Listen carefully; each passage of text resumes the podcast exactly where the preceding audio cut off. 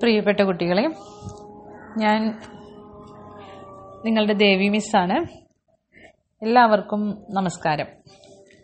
ഇന്നലെ ഉണ്ണിക്കണ്ണന്റെ കഥയൊക്കെ കേട്ടിട്ട് ഇഷ്ടമായോ നമ്മുടെ ഉണ്ണിക്കണ്ണൻ ചെയ്തു കൂട്ടിയിട്ടുള്ള വികൃതികൾ ഒക്കെയാണ് നമ്മൾ ഇന്നലെ പറഞ്ഞത്. ഇന്നും നമ്മൾ അത്തരം ചില കാര്യങ്ങളിലേക്ക് തന്നെയാണ് കടക്കുന്നത്. ഇതിൽ പറഞ്ഞല്ലോ കണ്ണൻ ഓരോ വീടുകളിൽ ചെന്നിട്ട് ചെയ്തു കൂട്ടുന്ന ചില കുറുമ്പുകൾ വികൃതികൾ ഒക്കെ. അത് കേട്ടിട്ട് അവിടുത്തെ ഗോപീജനങ്ങളൊക്കെ വന്ന് യശോദാമയുടെ അടുത്തുനിന്ന് പരാതി പറയുകയും യശോദാമ കണ്ണനെ വിളിച്ച് ചോദിക്കുകയും ഒക്കെ ചെയ്യുന്ന കാഴ്ചകൾ നമ്മൾ കണ്ടു.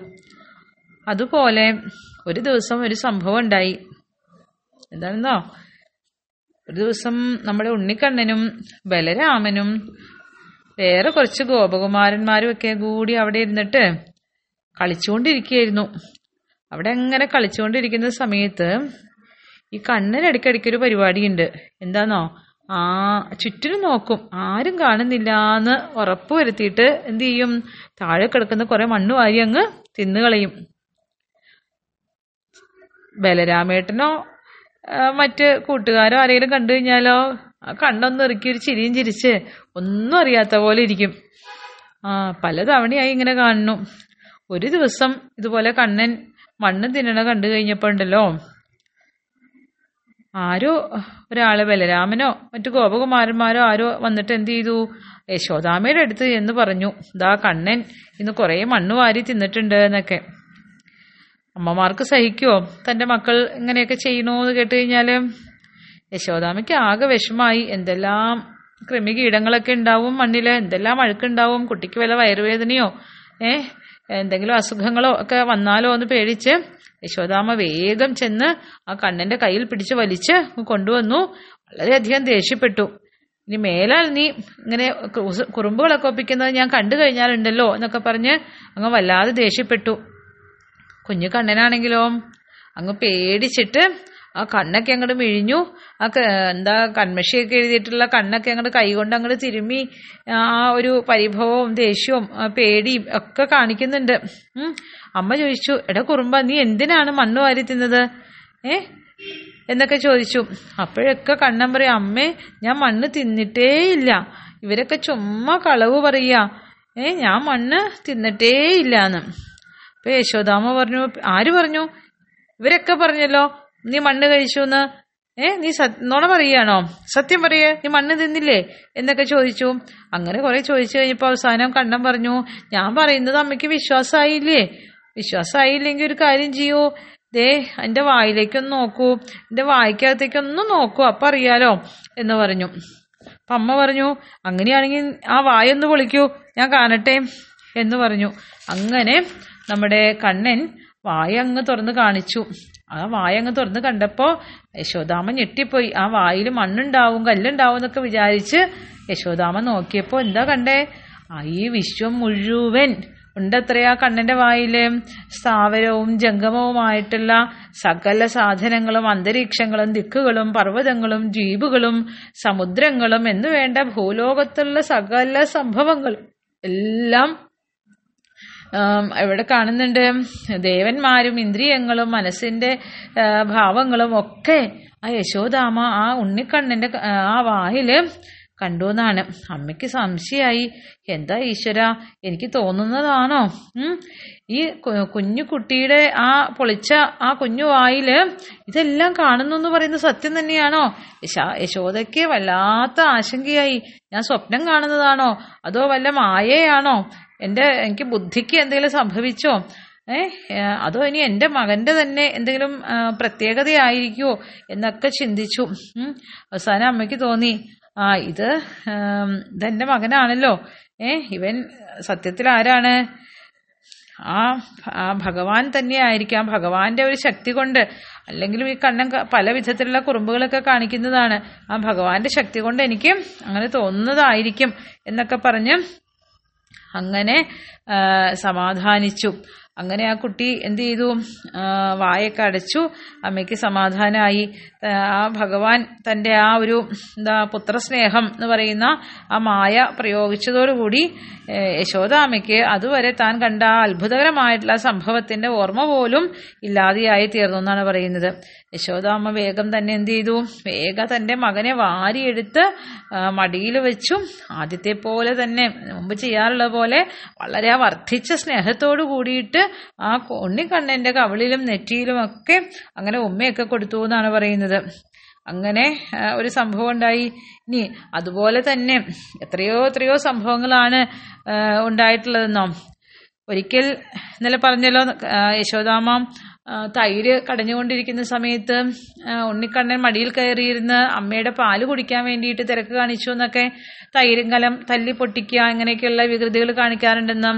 ഇതുപോലെ ഒരു ദിവസം തൈരും കലം അമ്മിക്കഴ കൊണ്ട് കണ്ണൻ തല്ലി പൊട്ടിച്ചു. തല്ലി പൊട്ടിച്ചിട്ട് എന്ത് ചെയ്തു? അമ്മ കാണാതെ കണ്ടോ ഈ പണിയൊക്കെ ചെയ്യുന്നത്? കുറച്ച് സമയം കഴിഞ്ഞ് അമ്മ വന്ന് നോക്കുന്ന സമയത്ത് എന്താ കാണുന്നേ? ആ താൻ തൈര് കലക്കിക്കൊണ്ടിരുന്ന സ്ഥലത്ത് ആ കലമൊക്കെ തട്ടി ഉടച്ച് അത് പൊട്ടിച്ചിരിക്കണു. അതിനകത്തുണ്ടായിരുന്ന പാലും തൈരും എല്ലാം പോയി. എടുത്തു വെച്ച വെണ്ണ കാണാനില്ല. ഇതൊക്കെ ആരോ അതിലെ നടന്നതിന്റെ കുഞ്ഞു കാൽപാദങ്ങൾ കാണുന്നുണ്ട് പാട്. അല്ലേ കാൽപാദങ്ങൾ പതിഞ്ഞ പാട് കാണാനുണ്ട്. അമ്മ നോക്കി ഇത് വേറെ ആരും ആവാൻ വഴിയില്ല. ആ ഉണ്ണിക്കണ്ണന്റെ പരിപാടിയാണിത്. എന്ന് വിചാരിച്ച് നോക്കി ഈ കാൽപാദങ്ങൾ എവിടേക്കാ പോയേക്കുന്നേ? തൈരിൽ ചവിട്ടിയിട്ട് പോയാൽ പോക്കുണ്ടല്ലോ. നോക്കിയപ്പോ എന്താ അങ്ങ് ദൂരെ മാറി ഒരു ഉരലിന്റെ പുറത്ത് കയറി ഇരിപ്പുണ്ട് കണ്ണൻ. ആ ഉടക്കുഴലൊക്കെ എളിയിൽ ഇങ്ങനെ കുത്തിയൊക്കെ വെച്ച് ആ, മയിൽപ്പീലിയൊക്കെ തലയിൽ ചൂടി ആ വികൃതി കണ്ണൻ അങ്ങനെ ഉരലിന്റെ മുകളിൽ കയറി ഇരിക്കുകയാണ് അമ്മ എന്ത് ചെയ്തു? നിക്കടാ അവിടെ ഞാൻ ഇന്ന് നിന്നെ ശരിയാക്കിയിട്ടേ ഉള്ളൂ എന്ന് പറഞ്ഞിട്ട് അമ്മ ഓടി അങ്ങ് ചെന്നു. അമ്മ ഓടി ചെന്ന് കഴിഞ്ഞിട്ട് എന്ത് ചെയ്തു? കണ്ണൻ ഓടാനൊക്കെ ഒന്ന് ഒരുങ്ങുമ്പോഴേക്കും അമ്മ വന്ന് പിടിച്ചു കഴിഞ്ഞു. അമ്മ കഴിഞ്ഞ ദിവസം കുറെ ഓടിയതാണല്ലോ അല്ലേ? മകൻ കുറെ ഇട്ട് ഓടിച്ചതാണ്. അപ്പോൾ ഇന്ന് കണ്ണന് ഓടാൻ തുടങ്ങണേ ഉള്ളൂ. അതിനു മുമ്പ് അമ്മ ചാടി കയറി പിടിച്ചു. ആ അങ്ങനെ നിന്നെ വിട്ടാൽ ശരിയാവില്ല. ഇന്ന് ഇതിന് എന്തെങ്കിലും ഒരു തീരുമാനം ഉണ്ടാക്കിയേ പറ്റൂ എന്ന് പറഞ്ഞുകൊണ്ട് ആ കയ്യിൽ പിടിച്ചു വലിച്ച് അങ്ങ് നിർത്തി. ഇവനെന്ത് ചെയ്യണം? എന്നായി. അടിക്കാനൊന്നും മനസ്സ് വന്നില്ല. അങ്ങനെ നോവിക്കാനൊന്നും യശോദാമയ്ക്ക് തോന്നാറില്ല. യശോദാമ എന്ത് ചെയ്തു? ഇന്ന് നിന്നെ ഇവിടെ കെട്ടിയിട്ടിട്ടേ കാര്യമുള്ളൂ. ഞാൻ അങ്ങോട്ടും ഇങ്ങോട്ടും മാറുമ്പോഴേക്കും നീ വന്ന് ഈ കുറുമ്പുകളൊക്കെ ഒപ്പിച്ച് വയ്ക്കാറുണ്ട്. ഇന്ന് നീ ഇവിടുന്ന് അനങ്ങുന്നതൊന്നും എനിക്ക് കാണണമല്ലോ. എന്ന് പറഞ്ഞിട്ട് എന്ത് ചെയ്തു? തൊട്ടടുത്തൊരു കയറിന്റെ കഷ്ണം കിടക്കണ്ടായിരുന്നു. ആ കയറിന്റെ കഷ്ണം എടുത്തിട്ട് ആ ഒരലുമ്മയ്ക്ക് നീ ആ എന്താ നീ ഒരലുമ്മയല്ലേ ഇരിക്കുന്നേ? തൽക്കാലം ഇതുമ്പോ തന്നെ ചേർന്ന് അങ്ങ് നിന്നോ. ഈ ഒരലുമ്മ കെട്ടിപ്പിടിച്ചങ്ങ് നിന്നോ എന്ന് പറഞ്ഞ് ഒരലുമ്മയ്ക്ക് അങ്ങ് ചേർത്ത് നിർത്തി ആ കയറ് കൊണ്ട് അങ്ങ് വരിഞ്ഞു കെട്ടാൻ തുടങ്ങി. ആ ക- ഒരലുമ്മയ്ക്ക് ചേർത്താണ് കെട്ടുന്നത്. ഒരു മൂന്നാൽ ചിറ്റൊക്കെ ചിറ്റി ചുറ്റി കൂട്ടി കെട്ടാനായിട്ട് നോക്കുന്ന സമയത്ത് എന്താ അവസ്ഥ? കുറച്ച് നീളക്കുറവ് ആ കയറിന്. എത്തുന്നില്ല. ഒരു രണ്ട് വിരലിന്റെ നീളം കുറവുണ്ട്. ആ കയറിന് എത്തുന്നില്ലല്ലോ എന്നായി. വേഗം യശോദാമ അടുത്ത ഒരു കയറ് കൂടി എടുത്ത് ആ കയറും കൂടി ഇതുമേക്ക് കൂട്ടി അങ്ങ് ചേർത്ത് പിടിപ്പിച്ചു. എന്നിട്ട് വീണ്ടും ചെറ്റി കൂട്ടിക്കെട്ടാനായിട്ട് ശ്രമിച്ചു. അങ്ങനെ നോക്കുമ്പോഴും കൂട്ടിക്കെട്ടേണ്ട സമയത്തുമ്പോൾ നോക്കുമ്പോൾ എന്താണ്? വീണ്ടും രണ്ടങ്കുലം നീളം കുറവാണ്. ആഹാ പോരല്ലോ. ഇതിന് നീളം ഇല്ല. ഇനി ഒരു കയറൂടി കൂട്ടിക്കെട്ടി നോക്കാം എന്ന് വിചാരിച്ച് വീണ്ടും ഒരു കയറെടുത്തു. അതുമേ കൂട്ടിക്കെട്ടി നോക്കി. എന്നിട്ടും ഇവനെ ബന്ധിക്കാനായിട്ട് സാധിക്കുന്നില്ല. അങ്ങനെ ആ വീട്ടിലുള്ള കയറായ കയറുകൾ മുഴുവൻ എടുത്ത് കൂട്ടിച്ചേർത്ത് കൂട്ടിച്ചേർത്ത് അങ്ങനെ ഉണ്ണിക്കണ്ണനെ ആ ഉരലുമേക്ക് ബന്ധിക്കാനായിട്ട് പലതവണ ശ്രമിച്ചു നോക്കി. എപ്പോഴും രണ്ടങ്കുലം കയറ് തികയാതെ വരുന്നു. അങ്ങനെയായപ്പോ നോക്കി കണ്ണിനെ നോക്കിയപ്പോ കണ്ണൻ നല്ല ചിരിച്ച് സന്തോഷമായിട്ട് നിൽക്കുന്നുണ്ട് എന്നെ കെട്ടിക്കോളൂ ധൈര്യം ഉണ്ടെങ്കിൽ എന്നെ ഒന്ന് കെട്ടണത് കാണട്ടെ എന്നുള്ള മട്ടിൽ ആ- ആണ് അങ്ങ് ചിരിച്ചുകൊണ്ട് നിൽക്കുന്നത് അമ്മയാണെങ്കിലോ കെട്ടി കെട്ടി കെട്ടി കയറെടുക്കാൻ പോയി ഓടി വന്നും കെട്ടി ഒക്കെ അമ്മ ആകെ ക്ഷീണിച്ച് വിയർത്ത് കുളിച്ചു. ആ മുടിക്കെട്ട് കഴിഞ്ഞ് ആ മുടിയിൽ നിന്ന് ആ, ചൂടിയിരുന്ന മുല്ലപ്പൂവോ എന്തൊക്കെയോ പൂമാലകളൊക്കെ ഉണ്ടായിരുന്നു. അതൊക്കെ ഇങ്ങനെ താഴേക്കൊക്കെ വീണു തുടങ്ങി. അമ്മ ആകെ ക്ലേശിച്ചാകെ അവശതയായി. അങ്ങനെ അമ്മയുടെ അവശത കണ്ടു കഴിഞ്ഞപ്പോൾ അമ്മ തോറ്റു. ഏ എത്ര നോക്കിയിട്ടും കെട്ടാൻ സാധിക്കുന്നില്ല. ഞാൻ തോറ്റല്ലോ എന്റെ ഉണ്ണിയെ എന്നുള്ള മട്ടിലുള്ള അമ്മയുടെ ആ നിപ്പ് കണ്ടപ്പോൾ കണ്ണന് സന്തോഷമായി കണ്ണനൊരു കരുണയൊക്കെ തോന്നി അമ്മോട് പക്ഷെ പാവം അമ്മ. എന്തിനാ അങ്ങനെ ഇട്ട് കഷ്ടപ്പെടുത്തണേ? ഇത്ര നേരമായി എന്നെ ഇട്ട് കെട്ടാൻ വേണ്ടിയിട്ട് ഇങ്ങനെ ശ്രമിക്കണു. സങ്കടമായി കണ്ണനും. കണ്ണൻ എന്ത് ചെയ്തു? ഇനി ഇപ്പൊ ഏതായാലും അമ്മയെ ചിറ്റിക്കണ്ട. സ്വയം അങ്ങ് ആ ബന്ധനത്തിനായിട്ട് നിന്നു കൊടുത്തേക്കാം എന്നങ്ങ് മനസ്സിൽ വിചാരിച്ചു. അങ്ങനെ മനസ്സിൽ വിചാരിച്ചതും നോക്കുമ്പോൾ ആ യശോദാമയ്ക്ക് ഇപ്പൊ കയറ് കൂട്ടിക്കെട്ടാം എന്നുള്ള അവസ്ഥയായി. ആ രണ്ടങ്കുലം കുറവൊക്കെ നേരത്തെ ഉണ്ടായിരുന്നെങ്കിലും ഇപ്പോൾ ആ കയറ് കൂട്ടിക്കെട്ടാൻ പാകത്തിനായി. അങ്ങനെ അമ്മ എന്ത് ചെയ്തു? നീ ഇവിടെ കിടക്ക് കുറച്ച് നേരത്തേക്ക് എന്ന് പറഞ്ഞുകൊണ്ട് അമ്മ ഞാൻ എന്റെ ജോലിയൊക്കെ കഴിഞ്ഞ് തിരിച്ചു വരാം. അപ്പോൾ നിന്നെ അയച്ചു വിടാം. എനിക്ക് ഈ നാട്ടുകാരുടെ പരാതി ഒന്നും കേൾക്കാനായിട്ട് വയ്യ. എന്ന് പറഞ്ഞുകൊണ്ട് കണ്ണനെ അവിടെ അങ്ങനെ കെട്ടിയിട്ടു. കണ്ണൻ ആ ഒരലുമേ അങ്ങനെ നിന്നു. ഇനി എപ്പോഴാണാവോ അമ്മ വരിക? എപ്പോഴാണാവോ കൂട്ടുകാരുടെ കൂടെ കളിക്കാൻ പോവുക? എന്തെല്ലാം വികൃതികൾ ഒപ്പിക്കേണ്ട സമയം കഴിഞ്ഞു. അല്ലേ? എന്തെല്ലാം കുറുമ്പ് കാണിക്കേണ്ട സമയമായിരുന്നു? ഈ സമയത്തൊക്കെ ഇങ്ങനെ ഈ ഒരലുമ ചേർന്ന് നിൽക്കാനാണല്ലോ ഈശ്വര എന്റെ വിധി എന്നൊക്കെ വിചാരിച്ചു. അങ്ങനെ നിപ്പായി. അങ്ങനെ നിന്ന് കുറേ സമയമായി നിൽക്കണേ. കുറേ കഴിഞ്ഞപ്പോഴത്തേക്കും ഉണ്ണിക്കണ്ണനും അടുത്തു തുടങ്ങി ഇങ്ങനെ നിന്ന് നിന്ന് മടുത്തു? അമ്മയായിട്ട് കാണാനും ഇല്ല. എങ്കിൽ ഒരു കാര്യം ചെയ്യാം. എപ്പോഴും ഇങ്ങനെ വികൃതിയൊന്നും ഒപ്പിക്കാണ്ട് ഇങ്ങനെ ഇരിക്കാനൊന്നും നിൽക്കാനൊന്നും എനിക്ക് വയ്യ. ഏ പറ്റുന്ന സമയത്ത് എന്തെങ്കിലുമൊക്കെ ഒപ്പിക്കണ്ടേ എന്ന് വിചാരിച്ച് അങ്ങനെ നോക്കിയപ്പോൾ ഒരു കാഴ്ച കാണുന്നുണ്ട്. എന്താ മുറ്റത്തൊത്തിരി അങ്ങ് മാറിയിട്ട് രണ്ട് മരങ്ങൾ നിൽക്കുന്നുണ്ട് രണ്ട് മരങ്ങൾ ഇങ്ങനെ അടുത്തടുത്തായിട്ട് രണ്ട് മരങ്ങൾ ചേർന്ന പോലെ നിൽക്കുക. അതിന്റെ ഇടയ്ക്ക് ഒരു ചെറിയ ഗ്യാപ്പ് ഉണ്ട് പിന്നെ എന്ത് ചെയ്തു? ഏ വേഗം. എങ്കിൽ ശരി. മുറ്റത്തേക്ക് ഈ ഒരലും കൊണ്ടൊക്കെ ഒന്ന് ഇറങ്ങാം. ആ മരത്തിന്റെ അടുത്തൊക്കെ എത്തി തണലൊക്കെ ഉണ്ടല്ലോ. ഏ അവിടേക്കൊക്കെ ഒന്ന് പോവാം എന്ന് വിചാരിച്ച് നേരെ ഒരലും വലിച്ചുകൊണ്ട് അങ്ങ് നടക്കാൻ തുടങ്ങി. ചുറ്റിനും നോക്കി. അമ്മ കാണുന്നുണ്ടോ? ഉം. ഇവിടെ എങ്ങും ഇല്ല. അമ്മ എന്തോ പണിത്തിരക്കിലാണ്. ഒട്ടും മടിച്ചില്ല. ആ ഒരലും വലിച്ചുകൊണ്ട് കുട്ടി അങ്ങനെ നടക്കാൻ തുടങ്ങി. അങ്ങനെ നടക്കുന്നുണ്ട്. ഇത്ര ഭാരമേറിയ ഒരലാണെന്നൊക്കെ വിചാരിക്കണം. സാക്ഷാൽ എന്താ ആ പരമ്പൊരുളായിട്ടുള്ള പുരുഷോത്തമനായിട്ടുള്ള ഹരി ആ ശ്രീഹരി ആണല്ലോ ഇവിടെ ഭഗവാനായിട്ട് ആ ഉണ്ണിക്കണ്ണനായിട്ട് വന്നിട്ടുള്ളത്. അദ്ദേഹത്തിന് എന്ത് ഭാരമാണ് അനുഭവപ്പെടുക. അല്ലെ? ആ ഗോവർദ്ധന പർവതത്തെ തന്നെ തന്റെ ചെറുവരിൽ എടുത്തു പൊക്കിയ ആളാണ് ഭഗവാൻ. ആ ഭഗവാൻ ഇതൊന്നും ഒന്നുമല്ല. ഇവിടെ ഉണ്ണിക്കണ്ണൻ ആ ചെറുപ്പത്തിലെ തന്നെ എന്തെല്ലാം വികൃതികളാ ഒപ്പിക്കുന്ന ഒന്നും നമുക്ക് ഭയാനകം അല്ലെങ്കിൽ ഭീകരമായിട്ട് തോന്നുന്ന പല കാര്യങ്ങളും ഭഗവാന് വളരെ നിസ്സാരമായിട്ടുള്ള കാര്യങ്ങളാണ് ഈ കുട്ടി. അതുകൊണ്ട് തന്നെ ഈ ഒരലും വലിച്ചുകൊണ്ട് അങ്ങനെ പോയി. ഒരലും വലിച്ചുകൊണ്ട് അങ്ങനെ പോയപ്പോണ്ടല്ലോ. അങ്ങനെ മുറ്റത്തെ കൂടെ ഒക്കെ നടന്ന് കുറെ സമയം അത് വലിച്ചുകൊണ്ട് നല്ല രസമുണ്ട്. ആ ഒരു എന്താ വണ്ടിയും വലിച്ചിട്ട് ഓടിക്കളിക്കുന്ന പോലെ ഉണ്ട് അല്ലേ ഇങ്ങനെ ചില വണ്ടികളുണ്ടല്ലോ കഴി വലിച്ചു വലിച്ചു കൊണ്ടുപോകുന്ന വണ്ടികൾ അതുപോലെ കൊണ്ടുപോകാനായിട്ട് നല്ല രസം. കുട്ടി അതും വലിച്ച് അങ്ങനെ മുറ്റത്തെ കൂടെ ഒക്കെ കുറെ നടന്നു. അങ്ങനെ ആ മരത്തിന്റെ ചുവട്ടിലെത്തി. മരത്തിന്റെ ചുവട്ടിലെത്തി കഴിഞ്ഞപ്പോഴാണ് കണ്ടത് ഈ രണ്ട് മരങ്ങൾ ഇങ്ങനെ ചേർന്നാണ് നിൽക്കുന്നത്. അപ്പൊ രണ്ട് മരുത്തു മരങ്ങൾ എന്നാണ് അതിന് പറയുന്നത്. മരുതുമരങ്ങൾ അപ്പോൾ കുട്ടി എന്ത് ചെയ്തു? ഈ മരത്തിന്റെ അപ്പുറത്തേക്ക് ഒന്ന് കടക്കണം എന്ന് കുട്ടിക്ക് വലിയ ആഗ്രഹം. അതിനെന്ത് വേണം? ശരിക്കും ഇപ്പുറത്തെ കൂടെ പോയാൽ മതി. ആ മരം കഴിഞ്ഞിട്ട് ഇപ്പുറത്തെ കൂടെ ഒക്കെ ഇഷ്ടംപോലെ സമയം സ്ഥലമൊക്കെ ഉണ്ട്. അതിലൂടെ അങ്ങ് പോയാൽ മതി. പക്ഷെ കുട്ടി എന്ത് വിചാരിച്ചു? ഏയ് അങ്ങനെ പോയാൽ ഒരു രസമില്ല. എന്ത് വേണം? ഈ മരത്തിന്റെ ഇടയിൽ കൂടെ ഒന്ന് പോയി നോക്കിയാലോ? അല്ലേ കുട്ടികൾ അങ്ങനെയല്ലേ? നേരായ വഴി നടന്നാലും തൊട്ട് മുമ്പിൽ ഇങ്ങനെ കിടപ്പുണ്ടെങ്കിലും അവർക്ക് ഇഷ്ടം എന്താ എന്തിന്റെയൊക്കെ മുകളിലൂടെ ചാടി കയറാനോ മതിലിന്റെ മുകളിലൂടെ ചാടി ഇറങ്ങാനോ? അല്ലെ? ചിലപ്പോൾ ഗേറ്റ് ഉണ്ടാവും. സുഖമായിട്ട് ഗേറ്റ് തുറന്ന് കിടക്കാം. എന്നാലും കുട്ടികൾ എന്ത് ചില കുട്ടികൾ കുറുമ്പന്മാരെന്ത് ചെയ്യും? ആ മതിലിന്റെ മുകളിൽ കൂടെ ഒരൊറ്റ ചാട്ടമാണ്. അല്ലെങ്കിൽ ആ ഗേറ്റുമേ കൂടെ പഠിച്ച് പഠിച്ച് കയറി ഇറങ്ങും. അങ്ങനെ കുട്ടികൾക്ക് വികൃതി എന്ന് പറയുന്നത് അവർക്ക് എന്ത് ചെയ്താലും അതിങ്ങനെ സമാധാനമില്ല. കണ്ണിനും അതുപോലെ തന്നെയാ. കണ്ണിനും ഇപ്പുറത്ത് വഴിയുണ്ട്. പക്ഷെ അതൊന്നും നോക്കുന്നേ ഇല്ല. എനിക്ക് മരത്തിന്റെ ഇടയിൽ കൂടെ അങ്ങോട്ട് പോവാം. എന്നാലും രസം എന്ന് വിചാരിച്ചിട്ട് ആ ഒരലും വെറുതെ ആണെങ്കിൽ വേണ്ടില്ലേ? ഇത് ഒരലും കൊണ്ടാ നടപ്പ്. ആ ഒരലും വലിച്ചുകൊണ്ട് നേരെ ആ മരങ്ങളുടെ ഇടയിലുള്ള ഗ്യാപ്പിലൂടെ അങ്ങനെ കയറി അങ്ങനെ കയറിയതും കടക്കുന്നില്ല. കൃഷ്ണൻ കടന്നു. പക്ഷെ ഒരൽ കടക്കണ്ടേ? ഏ ഒരൽ കടക്കുന്നില്ല. വേഗം എന്ത് ചെയ്തു? തന്റെ ശരീരത്തോട് ചേർന്നിരിക്കുന്ന ആ ആ കണ്ണൻ ഒരൊറ്റ വലിയായിരുന്നു. ഒരു വലി അങ്ങ് വലിച്ചതും. എന്തു പറ്റി? ആ രണ്ട് മരങ്ങളും രണ്ട് വശത്തേക്ക് അങ്ങനെ അങ്ങട് മറിഞ്ഞങ്ങ് വീണു. ഉം. ആകെ ഇളകി ഉലഞ്ഞ് അതിന്റെ കൊമ്പും എല്ലാം കൂടി അങ്ങ് രണ്ട് മരങ്ങളും വെട്ടിയിട്ട പോലെ വലിയൊരു ശബ്ദത്തോടു കൂടി താഴത്തേക്ക് വീണു. ഇരുവശങ്ങളിലേക്ക് വീണു. ആ മരങ്ങൾ അങ്ങ് താഴേക്ക് വീണതും ആ മരങ്ങളിൽ നിന്ന് രണ്ട് സിദ്ധന്മാരായിട്ടുള്ള രണ്ട് ആളുകൾ അങ്ങ് പൊങ്ങി വന്നു. രണ്ട് പുരുഷന്മാർ അതിൽ നിന്ന് ആ ചുറ്റിനും ഇങ്ങനെ എന്താ ഒരു പ്രകാശമൊക്കെ ഉണ്ടായി. ആ പ്രകാശത്തിന്റെ ഉള്ളിൽ നിന്ന് രണ്ട് പുരുഷന്മാര് സിദ്ധന്മാരായുള്ള രണ്ട് പുരുഷന്മാരങ്ങ് എഴുന്നേറ്റ് വന്നു. രണ്ടുപേരും വേഗം വന്ന് ആ, ഉണ്ണിക്കണ്ണനെ തൊഴുതു പിടിച്ചുകൊണ്ട് രണ്ട് കരങ്ങളും കൂപ്പി അദ്ദേഹത്തെ തൊഴുതുകൊണ്ട് നമസ്കരിച്ചു എന്നാണ് പറയുന്നത്. ആരാണിത്? സത്യത്തിൽ ആരായിരുന്നു? ഈ മരങ്ങളായിട്ട് നിന്നിരുന്നത്? ആരായിരുന്നു എന്നറിയോ ആ നളകൂപരൻ മണിഗ്രീവൻ എന്നു പേരുള്ള രണ്ടാളുകളായിരുന്നു അത്രേ. നളകൂപരനും മണിഗ്രീവനും. ഇങ്ങനെയുള്ള രണ്ടാളുകളാണ് അവിടെ മരങ്ങളായി നിന്നിരുന്നത്. അവർക്ക് സത്യത്തിൽ അവർക്ക് ശാപമോക്ഷം ലഭിക്കേണ്ടായത്. എന്തോ ഒരു ശാപം കിട്ടിയിട്ട് അവർ മരങ്ങളായി മാറിയതാത്രേ ആരാ അവരെ ശപിച്ചേ?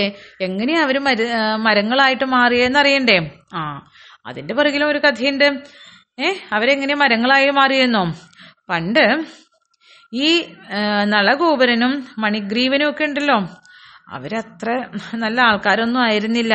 ശിവന്റെ അനുചരന്മാരായിട്ടൊക്കെയാണ് ഇവർ പറയുന്നത്. ഏഹ് ഇവർ പക്ഷെ എങ്ങനെയുള്ള ആൾക്കാരായിരുന്നു? മദ്യപിക്കുക അതുപോലെ തന്നെ എന്താ മദ്യമൊക്കെ കഴിച്ചിട്ട് ആകെ ബോധമില്ലാത്ത വളരെ മോശം സ്വഭാവത്തോട് കൂടിയിട്ട് ഉള്ള ആൾക്കാരായിരുന്നു അത്രേ. സ്ത്രീകളോട് മോശമായിട്ട് പെരുമാറുക അങ്ങനെ പിന്നെ എല്ലാം എന്താ പറയാ എന്ത് കണ്ടാലും നശിപ്പിക്കുക കൈലാസത്തിലെ നല്ല മനോഹരമായിട്ടുള്ള ഉദ്യാനങ്ങളൊക്കെ ഉണ്ടായിരുന്നു. അവിടെയൊക്കെ പോയിട്ട് അത്യാവശ്യം സാധനങ്ങളൊക്കെ നശിപ്പിക്കും. പിന്നെന്താ വളരെ മോശം സ്വഭാവം ഒക്കെ ആയിരുന്നു. എപ്പോഴും ഇങ്ങനെ മദ്യപിച്ച് നടക്കുന്നൊരു വിഭാഗമായിരുന്നു എന്ന് പറയണു. ഒരു ദിവസം നാരദ മഹർഷി അങ്ങനെ നടക്കുന്ന സമയത്തുണ്ടല്ലോ യാദൃശ്ചികമായിട്ട് ഇവരുടെ മുമ്പിൽ ചെന്ന് പെട്ടു. ഇവരുടെ മുമ്പിൽ ചെന്ന് പെട്ടപ്പോ ഇവരുടെ അവസ്ഥ എന്താ? ഇവരാകെ കുടിച്ച് ബോധമില്ലാതെ അല്ലെ? മദ്യമൊക്കെ കഴിച്ച് ബോധമില്ലാണ്ട് നടക്കുകയായിരുന്നു. മര്യാദയ്ക്ക് വസ്ത്രം പോലും ധരിച്ചിട്ടുണ്ടായില്ല എന്നാ പറയണത്. ഏ നേരെ ചൊവ്വ വസ്ത്രം പോലും ധരിച്ചിട്ടില്ല. ആ നാരദ മഹർഷിയെ കണ്ടു കഴിഞ്ഞപ്പോ അയ്യോ തൻ തങ്ങളുടെ വസ്ത്രം പോലും നേരെയല്ലോ കിടക്കുന്നത് അതൊന്ന് നേരെ എടുത്തു കൊടുക്കാം എന്ന് പോലും അവർ വിചാരിച്ചില്ല അത്രേ. ഏം ആ പക്ഷെ അതുപോ അതിനുപോലും ഉള്ള ബോധം ഉണ്ടായില്ല എന്നാണ് പറയണത്. അവരുടെ ആ അവസ്ഥയൊക്കെ കണ്ടു കഴിഞ്ഞപ്പോ നാരദ മഹർഷി അവരെ ശപിച്ചു എന്ന് പറയുന്നത്. ശപിച്ചു എന്ന് പറയാൻ പറ്റില്ല. അവരെ അനുഗ്രഹിക്കുന്ന തരത്തിലാണ് പറഞ്ഞത്. നിങ്ങൾ ഇങ്ങനെ ബോധമില്ലാതെ ഒക്കെ നടക്കുന്നത് ശരിയല്ല. ഈ ഒരു സ്വഭാവം ഉണ്ടായി കഴിഞ്ഞാൽ എങ്ങനെ ഒരു സ്വഭാവത്തിൽ നിങ്ങൾ ജീവിച്ചാൽ നിങ്ങൾക്ക് ജീവിതത്തിൽ എന്ത് ആ പുരുഷാർത്ഥമാണ് നേടാനായിട്ട് സാധിക്കുക. നിങ്ങളുടെ ഈ മദ്യം കൊണ്ട് നിങ്ങൾ അന്ധരായി കഴിഞ്ഞു. നിങ്ങൾ നിങ്ങളുടെ ഇന്ദ്രിയങ്ങൾക്ക് അടിമകളായി കഴിഞ്ഞു. നിങ്ങൾ അജ്ഞാനത്തിൽ അജ്ഞാനത്തിലാണ്ട് കഴിഞ്ഞു. അതുകൊണ്ട് ഞാൻ നിങ്ങളുടെ ആ മതത്തെ നിങ്ങളുടെ ഉള്ളിലുള്ള അഹങ്കാരത്തെ നശിപ്പിക്കാനായിട്ട് ഞാൻ ആഗ്രഹിക്കുകയാണ്. അതുകൊണ്ട് ഞാൻ എന്ത് ചെയ്യാണ്? നിങ്ങൾക്ക് നിങ്ങളുടെ നഗ്നമായിട്ടുള്ള ഈ ശരീരത്തെ പറ്റി പോലും ചിന്തിക്കാനുള്ള ബോധമില്ലാണ്ടായില്ലേ? അതുകൊണ്ട് നിങ്ങളെ ഞാൻ ഒരു ശാപം തരികയാണ് നിങ്ങൾ എങ്ങനെയായി മാറട്ടെ? നിങ്ങൾക്കൊരു വൃക്ഷഭാവം വന്നു ചേരട്ടെ. നിങ്ങൾ രണ്ടുപേരും വൃക്ഷങ്ങളായി മാറട്ടെ എന്നങ്ങ് പറഞ്ഞു. വൃക്ഷങ്ങളായി മാറുമ്പോൾ പിന്നെ കുഴപ്പമില്ലല്ലോ. മനുഷ്യരെ പോലെ ഇങ്ങനെ നടക്കുമ്പോഴല്ലേ ബുദ്ധിമുട്ട്? രണ്ട് വൃക്ഷങ്ങളായി നിന്നു പോകട്ടെ എന്ന് പറഞ്ഞു. അത് മാത്രമല്ല എന്റെ അനുഗ്രഹം നിങ്ങൾക്ക് ഉണ്ടാവും അതുകൊണ്ട് തന്നെ നിങ്ങൾക്ക് ഈ ജന്മത്തിലെ സ്മരണകളൊക്കെ ഈ വൃക്ഷമായിട്ടിരിക്കുമ്പോഴും നിങ്ങളുടെ മനസ്സിലുണ്ടായിരിക്കും. അങ്ങനെ നിങ്ങൾ വൃക്ഷങ്ങളായി നിന്ന എന്താ വെയിലും മഴയും വൃക്ഷങ്ങളുടെ അവസ്ഥ അതല്ലേ? വെയിലും മഴയും മഞ്ഞും എല്ലാം കൊണ്ട് അങ്ങനെ ഭൂമിയിൽ അനങ്ങാതെ നിൽക്കണം. അങ്ങനെ നിന്ന് നിന്ന് നിന്ന് നൂറ് ദിവ്യ വത്സരങ്ങൾ കഴിഞ്ഞു കഴിയുമ്പോൾ ദാ എന്റെ അനുഗ്രഹം കൊണ്ട് നിങ്ങൾക്ക് ഒരു ശാപമോക്ഷം ലഭിക്കും. എന്താ ശാപമോക്ഷം? എങ്ങനെയാ കിട്ടുക? ആ നൂറ് സംവത്സരം കഴിഞ്ഞു കഴിയുമ്പോൾ ഇവിടെ സാക്ഷാൽ ആ ഭഗവാൻ ആ പരമ്പൊരുളായിട്ടുള്ള പുരുഷോത്തമനായിട്ടുള്ള സാക്ഷാൽ ശ്രീഹരി ഏ ആ ഭഗവാന്റെ സാന്നിധ്യം ഇവിടെ ഉണ്ടാകും. അന്ന് ആ ഭഗവാന്റെ സാന്നിധ്യം കൊണ്ട് നിങ്ങൾക്ക് ദേവത്വം വന്നു ചേരും. നിങ്ങളുടെ ഈ ശാപമൊക്കെ വൃക്ഷ രൂപമൊക്കെ മാറിയിട്ട് നിങ്ങൾക്ക് നല്ല ഒരു എന്താ നിങ്ങൾക്ക് തിരിച്ച് നിങ്ങളുടെ ആ മനുഷ്യ രൂപത്തിലേക്ക് അല്ലെങ്കിൽ ആ ദേവത്വത്തിലേക്ക് നിങ്ങൾക്ക് തിരിച്ചു വരാനായിട്ട് സാധിക്കും എന്ന് പറഞ്ഞിട്ട് ശ്രീ നാരദ മഹർഷി അന്ന് അനുഗ്രഹിച്ചു ശപിച്ചു എന്നല്ല അനുഗ്രഹിച്ചു എന്ന് വേണം പറയാനായിട്ട്. അങ്ങനെ ആ ഒരു നാരദ മഹർഷിയുടെ വാക്കുകൾ സത്യമായി വരിക കൂടിയാണ് ഇവിടെ സത്യത്തിൽ ചെയ്തത്. ഭഗവാന്റെ അല്ലെങ്കിൽ ആ ഉണ്ണിക്കണ്ണന്റെ സാമീപ്യം കൊണ്ട് ഉണ്ണിക്കണ്ണന്റെ സാന്നിധ്യം കൊണ്ട് ആ നളഗോപുരന്മാർക്ക് മോക്ഷം ലഭിക്കുകയാണ് ഇവിടെ ഉണ്ടായത്. അങ്ങനെ അവിടെ ഉണ്ടായിരുന്ന ആ വൃക്ഷങ്ങൾ അർജുന വൃക്ഷങ്ങളായി തീർന്നു എന്നാ പറയണത്. അന്ന് നാരദ മഹർഷിയുടെ ആ വാക്കുകളെ കൊണ്ട് നളഗോപുരനും മണിഗ്രീവനും രണ്ട് അർജുന വൃക്ഷങ്ങളായി മാറിയെന്നും അദ്ദേഹം പറഞ്ഞതുപോലെ അനവധി ദിവ്യ സംവത്സരങ്ങൾക്ക് ശേഷം നൂറ് ദിവ്യ സംവത്സരങ്ങൾക്ക് ശേഷം ദാ ഭഗവാൻ ശ്രീഹരി ആ ഉണ്ണിക്കണ്ണനായിട്ട് ഇവിടെ വരികയും ഇവിടെ വന്നിട്ട് ആ ഭഗവാന്റെ സാന്നിധ്യം കൊണ്ട് ആ അർജുന വൃക്ഷങ്ങൾക്ക് മോക്ഷം നൽകി അവരെ അനുഗ്രഹിക്കുകയും ചെയ്തു എന്നുള്ളതാണ് കഥ. ഉരലിൽ ഉരലിനോട് ചേർത്ത് ആ കയറ് കൊണ്ട് തന്റെ വയറിൽ അന്ന് യശോദാമ അന്ന് ബന്ധിച്ചതുകൊണ്ട് അന്നു മുതൽക്ക് ഭഗവാന് ദാമോദരൻ എന്നുള്ള ദാമം എന്ന് വെച്ചാൽ കയറാണ്. കയറുകൊണ്ട് ഉദരത്തിൽ ബന്ധിക്കപ്പെട്ടവനായതുകൊണ്ട് ഭഗവാന് അന്നു മുതൽക്ക് ദാമോദരൻ എന്നുള്ള ഒരു പേര് കൂടി വന്നു ചേർന്നു എന്ന് പറയാറുണ്ട്. ഇങ്ങനെ ഉണ്ണിക്കണ്ണന്റെ വികൃതികൾ ഇങ്ങനെ തുടർന്നുകൊണ്ടിരിക്കുന്നു. തൽക്കാലം ഇന്നത്തെ കഥ ഇവിടെ അവസാനിപ്പിക്കുന്നു. മറ്റൊരു കഥയുമായിട്ട് അടുത്ത ദിവസം കാണാം. എല്ലാവരും കഥകൾ കേൾക്കുന്നുണ്ടെന്ന് വിശ്വസിക്കുന്നു. ഇന്നിപ്പോ ഇരുപതാമത്തെ കഥയാണ് നമ്മൾ പങ്കുവച്ചുകൊണ്ടിരിക്കുന്നത്. നാളെ അടുത്ത കഥയുമായി കാണുന്നത് വരെ നന്ദി നമസ്കാരം.